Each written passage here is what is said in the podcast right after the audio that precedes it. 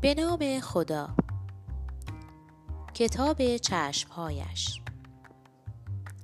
نویسنده بزرگ علوی. تهیه شده در آکادمی زبان فارسی قلم. گوینده اصل اسدیان. قسمت شانزدهم. دو سه ماه زندگی ما بدین نحو گذشت. هر هفته اقلا یک بار و گاهی بیشتر او را می دیدم. روزهایی که امید دیدار او را نداشتم دلم خالی بود. نمی‌دانستم چطور وقت خود را پر کنم. هر آن منتظرش بودم.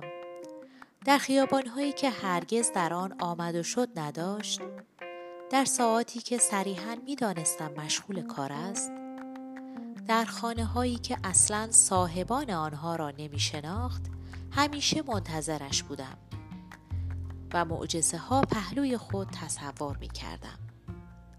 تا به این نتیجه منتهی شود که من به دیدار او نائل می گردم. در صورتی که از همان ماه دوم کارهای زیادی به من رجوع می کرد.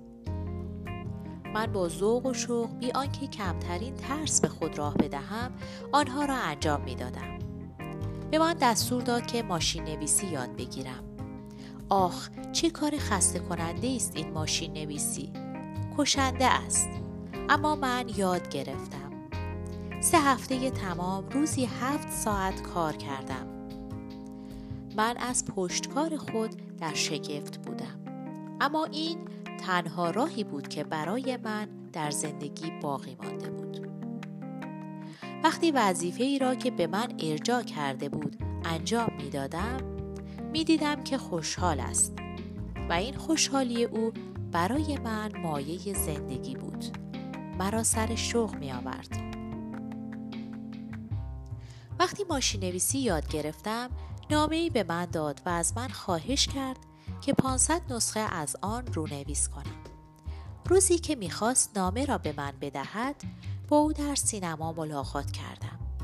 به من گفت نامه ای می‌خواهم به شما بدهم که 500 نسخه از آن ماشین کنید.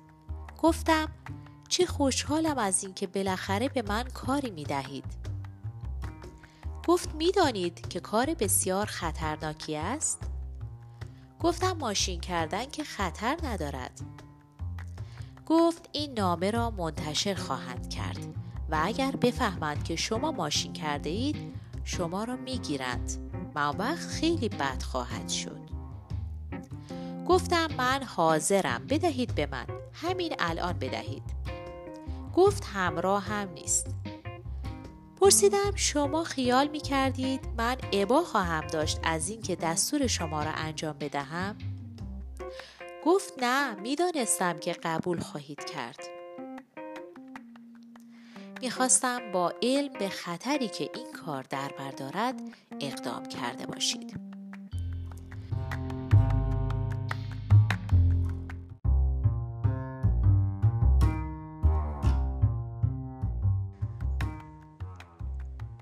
قرار شد که همان شب کسی نامه را به خانه من بیاورد. متن نامه خوب یادم هست. شاه می‌خواست در نزدیکی تون کابون املاکی را که قسمت عمده آنها مال خورد مالکان بود بخرد. مامورین املاک به دهات ریخته بودند. و مردم را به زور به محاضر می بردند و از آنها امضا می گرفتند. عدهای از دهقانان پیش از آنکه نوبتشان برسد شبانه از تونکابون فرار کردند و به تهران به خانه یکی از قضات عالی رتبه که از هم ولایتی های آنها بود و خودش هم چند صد جریب زمین داشت پناه بردند. قاضی چاره ای نداشت جز اینکه از دست معمورین املاک به شخص شاه شکایت کند. این نامه که قریب پنجاه سطر بود نمی‌دانم به چه وسیله به دست استاد افتاده بود.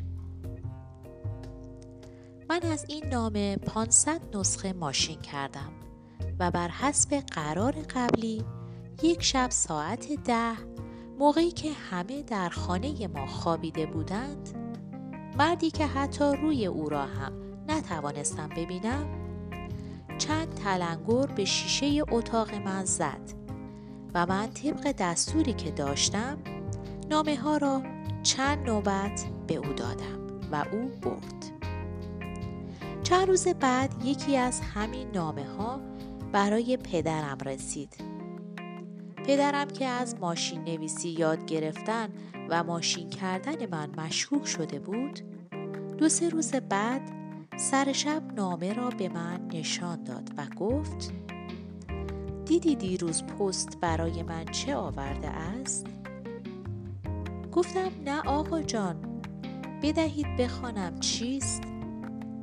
گفت حالا باشد موقعی که به اتاق خوابم رفتم پدرم دنبال من آمد در را باز کرد و گفت لازم نیست نامه را بخوانی تو خودت آن را ماشین کرده ای. جوابی ندادم چون انکار غیر ممکن بود. دختر من با آتش بازی می کنی حیثیت و شرافت مرا به باد می دهی اینجا فرنگستان نیست. کی تو را به این کار وامی دارد؟ گفتم هیچ کس آقا جان. اما حیثیت شما سر این کارها از بین نمی رود. برعکس بیشتر می شود. گفت خودت می دانی. همینقدر بهت بگویم که این کار عواقب وخیمی دارد. از پریروز که این نامه منتشر شده تا به حال اقلا 300 نفر را در شهر گرفتند. وزیر پست و تلگراف سر انتشار این نامه عوض شد. شاه بهش فوش داده و گفته برو خانت بخواب. صحبت از تغییر رئیس نظمیه است. اگر بفهمند که در این خانه ما ماشین تحریری وجود دارد تا فردا این خانه را با خاک یکسان می کنند. اینهایی که گفتم اقراق نیست. قبل از اینکه به اتاق تو بیایم ماشین تحریر را خرد کردم و در آب انبار و چاه انداختم تا هیچ اثری از آن باقی نماند. ابتدا با استراب و ترس حرفهای پدرم را شنیدم اما وقتی که گفت ماشین تحریر را شکسته و از بین برده دیگر اختیار از دستم در رفت خون صورتم را یک پارچه سرخ کرد قلبم گرفت رنگم پرید و تشنجی که تا آن موقع برایم بی سابقه بود به من دست داد وقتی چشم باز کردم دیدم پدرم در اتاق نیست و مادرم پهلوی من نشسته و در اتاق بوی واریان می آید. من همیشه گرفتار ضعف اعصاب بودم. همیشه حساسیت فوقالعاده مرا آزار می‌داده. اما آن شب نخستین بار بود که حالت حمله به من دست داد. روز بعد اول صبح وقتی پدرم آماده بود که از خانه بیرون برود تنها گیرش آوردم و به او گفتم آقا جان ماشین تحریر رو چه کار کردید؟ جواب داد گفتم که انداختم توی آب انبار. گفتم آقا جان برای حفظ آبرو و حیثیت شما من از پول خودم همین الان یک ماشین تحریر دیگر می‌خرم اما این را بدانید من دختر بزرگی هستم اگر بخواهید به من زندگی را سخت بگیرید و مرا در کارهایی که می کنم آزاد نگذارید همین امروز از خانه شما می روم.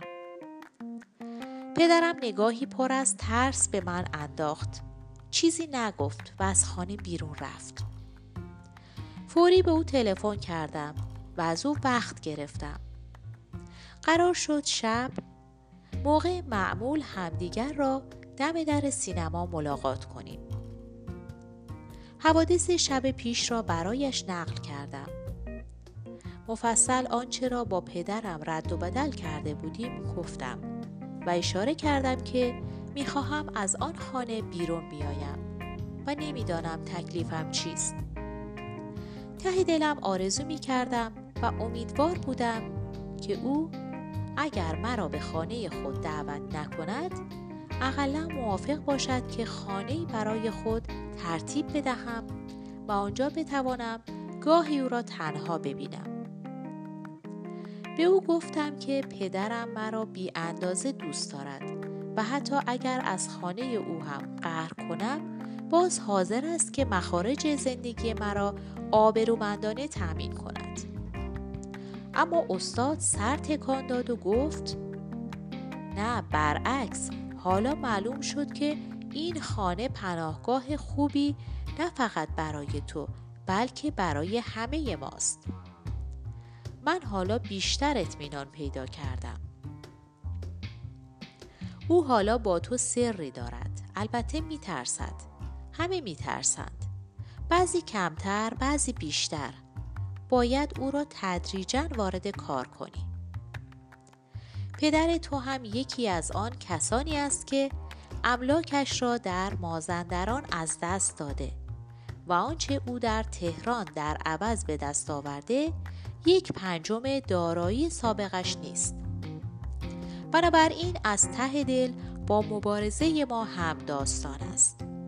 باید در این خانه بمانی و با پدرت گرمتر بگیری و اینطور کارها را در خانه دیگری که به تو نشان خواهم داد انجام بدهی. پدرت آدم مفیدی است.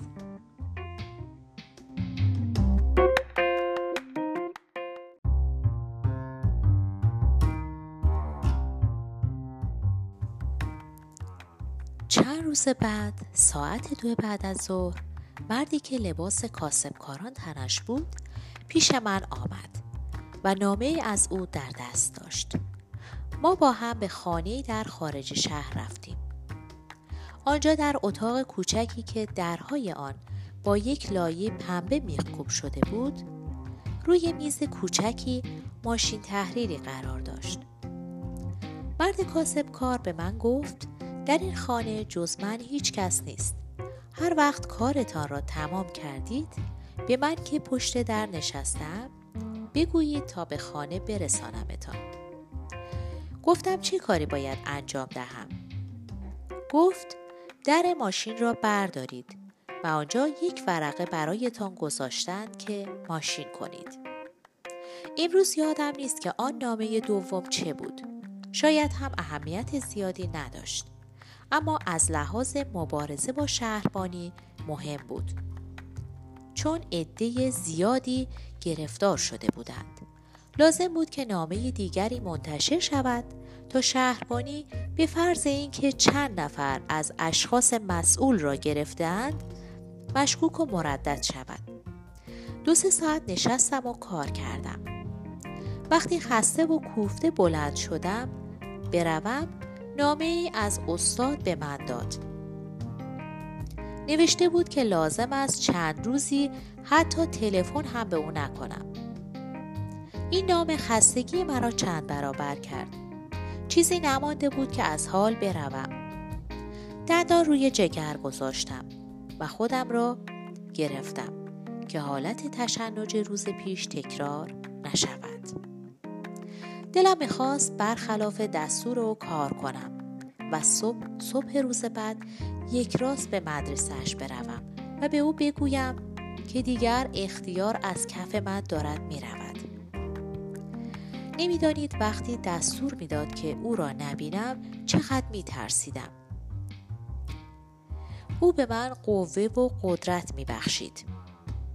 ظاهرا وقتی پیش او بودم خود را ناترس قلم داد می کردم. اما حقیقت این است که او منبع قدرت من بود. موقعی که نامه را خواندم همانجا کمی روی پله نشستم. به کاسب کار گفتم می توانی یک گیلاس آب خوردن برای من بیاوری؟ گفت نه در این خانه هیچ چیز نیست. پرسیدم چرا نامه را اول به من ندادی؟ گفت آقا فرمودند وقتی خواستید تشریف ببرید به شما بدهم. بی فکر فرو رفتم آیا پی برده بود که چه منتی بر من می‌گذارد وقتی کاری به من رجوع می کند؟ چرا نامه را قبل از ارجاع کار نداده بود؟ حتما دیگر می‌داند که چه اندازه گرفتارش شدم. می‌دانست از فرط ناامیدی ممکن است کار را خوب انجام ندهم. این را دیگر می‌دانست. خود را باخته بودم. دیگر لو رفته بودم. حالا او بر من تسلط دارد. زن ناشناس ناگهان خود را از آن عالم گذشته بیرون کشید. رو کرد به من که تمام مناظر را حالا به خوبی در برابر چشم می دیدم و گفت راستی می دانید که آن کاسب کار که مرا به آن خانه برد که بود؟ گفتم نه آقا رجب بود و این نخستین بار بود که من با او روبرو شدم تعجب کردم و برخلاف تصمیم خود سخن زن ناشناس را قطع کردم و پرسیدم آقا رجب نوکرش؟ بله آقا رجب فراش مدرسه شما پس او از تمام روابط شما با استاد و کارهای مشترکی که داشتید اطلاع داشت و با وجود این لب تر نکرد. چقدر من به او اصرار کردم. شما نمی توانید تصور کنید که این چه مرد صمیمی و با وفایی بود. حرف استاد برایش وحی منزل بود. مرید و از جان گذشته و حاضر بود کورکورانه تمام اوامر رفیق و رهبرش را انجام دهد. ببخشید حرفتان را قطع کردم. زن ناشناس به داستانش ادامه داد. تصمیم گرفتم به خانه برگردم و صبح روز بعد یک راست به مدرسهش بروم و به او بگویم که چه چیز مرا وادار به این فداکاری ها می کند. دیگر عزمم را جزم کرده بودم بگویم که من هزاران خطر را حاضرم با او به جان و دل بخرم نه برای آن چیزی که او خیال می کند. دیدم دیگر ادامه این وضع برایم میسر نیست می‌خواستم تسلیم شوم چنین به نظرم آمد که از راه خود نمی‌توانم او را بایم. همین که خواستم از خانه مخفی او بیرون روم آقا رجب گفت خانم چند دقیقه صبر کنید. آقا فرمودند این کاغذها را بسوزانید و مواظب باشید هیچ چیز پیشتان نباشد. گفتم هیچ چیز پیشم نیست. گفت باز یک بار دیگر کیفتان و جیبهایتان را بگردید. گشتم و چیزی پیدا نکردم. هر آنچه را که سوزاندنی بود سوزاندم و همین که خواستم در را باز کنم از دور صدای چرخ درشکه آمد. آقا رجب گفت بیایید برویم به طرف درشکه. اول من می‌روم. پس از چند دقیقه شما خارج شوید. در را محکم بکشید. خودش بسته می شود و من یک راست می روم به طرف خانه شما و شما با درشکه بروید به خانه که آمدم قوقایی برپا بود دیدم مادرم پشت در نشسته و منتظر من است فز سلطان هم با چادر سیاه خالدارش همانجا پشت در چنباتمه زده و دارد با مادرم پچ پچ می کند. این فز سلطان همبازی مادرم بود. در خانه مادرم به دنیا آمده و وقتی مادرم به خانه شوهر آمد مونس و همه کارش شد. او مرا بزرگ کرده بود و چون هیچ کس را در دنیا نداشت تمام محبتی را که در قلب رعوفش انبار کرده بود برای من مصرف می کرد. همین که در زدم و فیض سلطان در را باز کرد و من وارد خانه شدم پیرزن با استراب گفت الهی شکر الهی صد هزار مرتبه شکر مادرم نگذاشت که فز سلطان حرف دیگری بزند وارد هشتی خانه ما که می شدی طرف دست راست اتاق پدرم بود. آفتاب پاییز بعد از ظهر تمام فضا را غرق نور کرده بود. از پشت پنجره انارهای سرخ و گرد می درخشیدند. حوزمان را آب انداخته بودند. بابا داشت باخچه ها را آب می‌داد. پیرمرد سی سال بود که در خانه ما کار می کرد. پدرم روی صندلی راحت در اتاقش نشسته بود و آرام سیگار می کشید.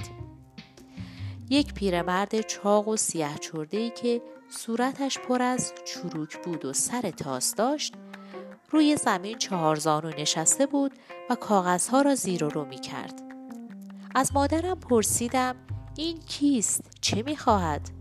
مادرم گفت از نظمیه آمده. تمام اتاق آقا جانت را دارد زیر و رو می کند. نگذاشتم که مادرم کلامش را ادامه دهد. یک راست رفتم پیش پدرم. مامور شهربانی نگاهی به من انداخت و از جایش بلند شد و سلام کرد. مثل آدمی که از همه جا بیخبر هستم پرسیدم آقا جان چه خبر است؟ پایان قسمت شانزدهم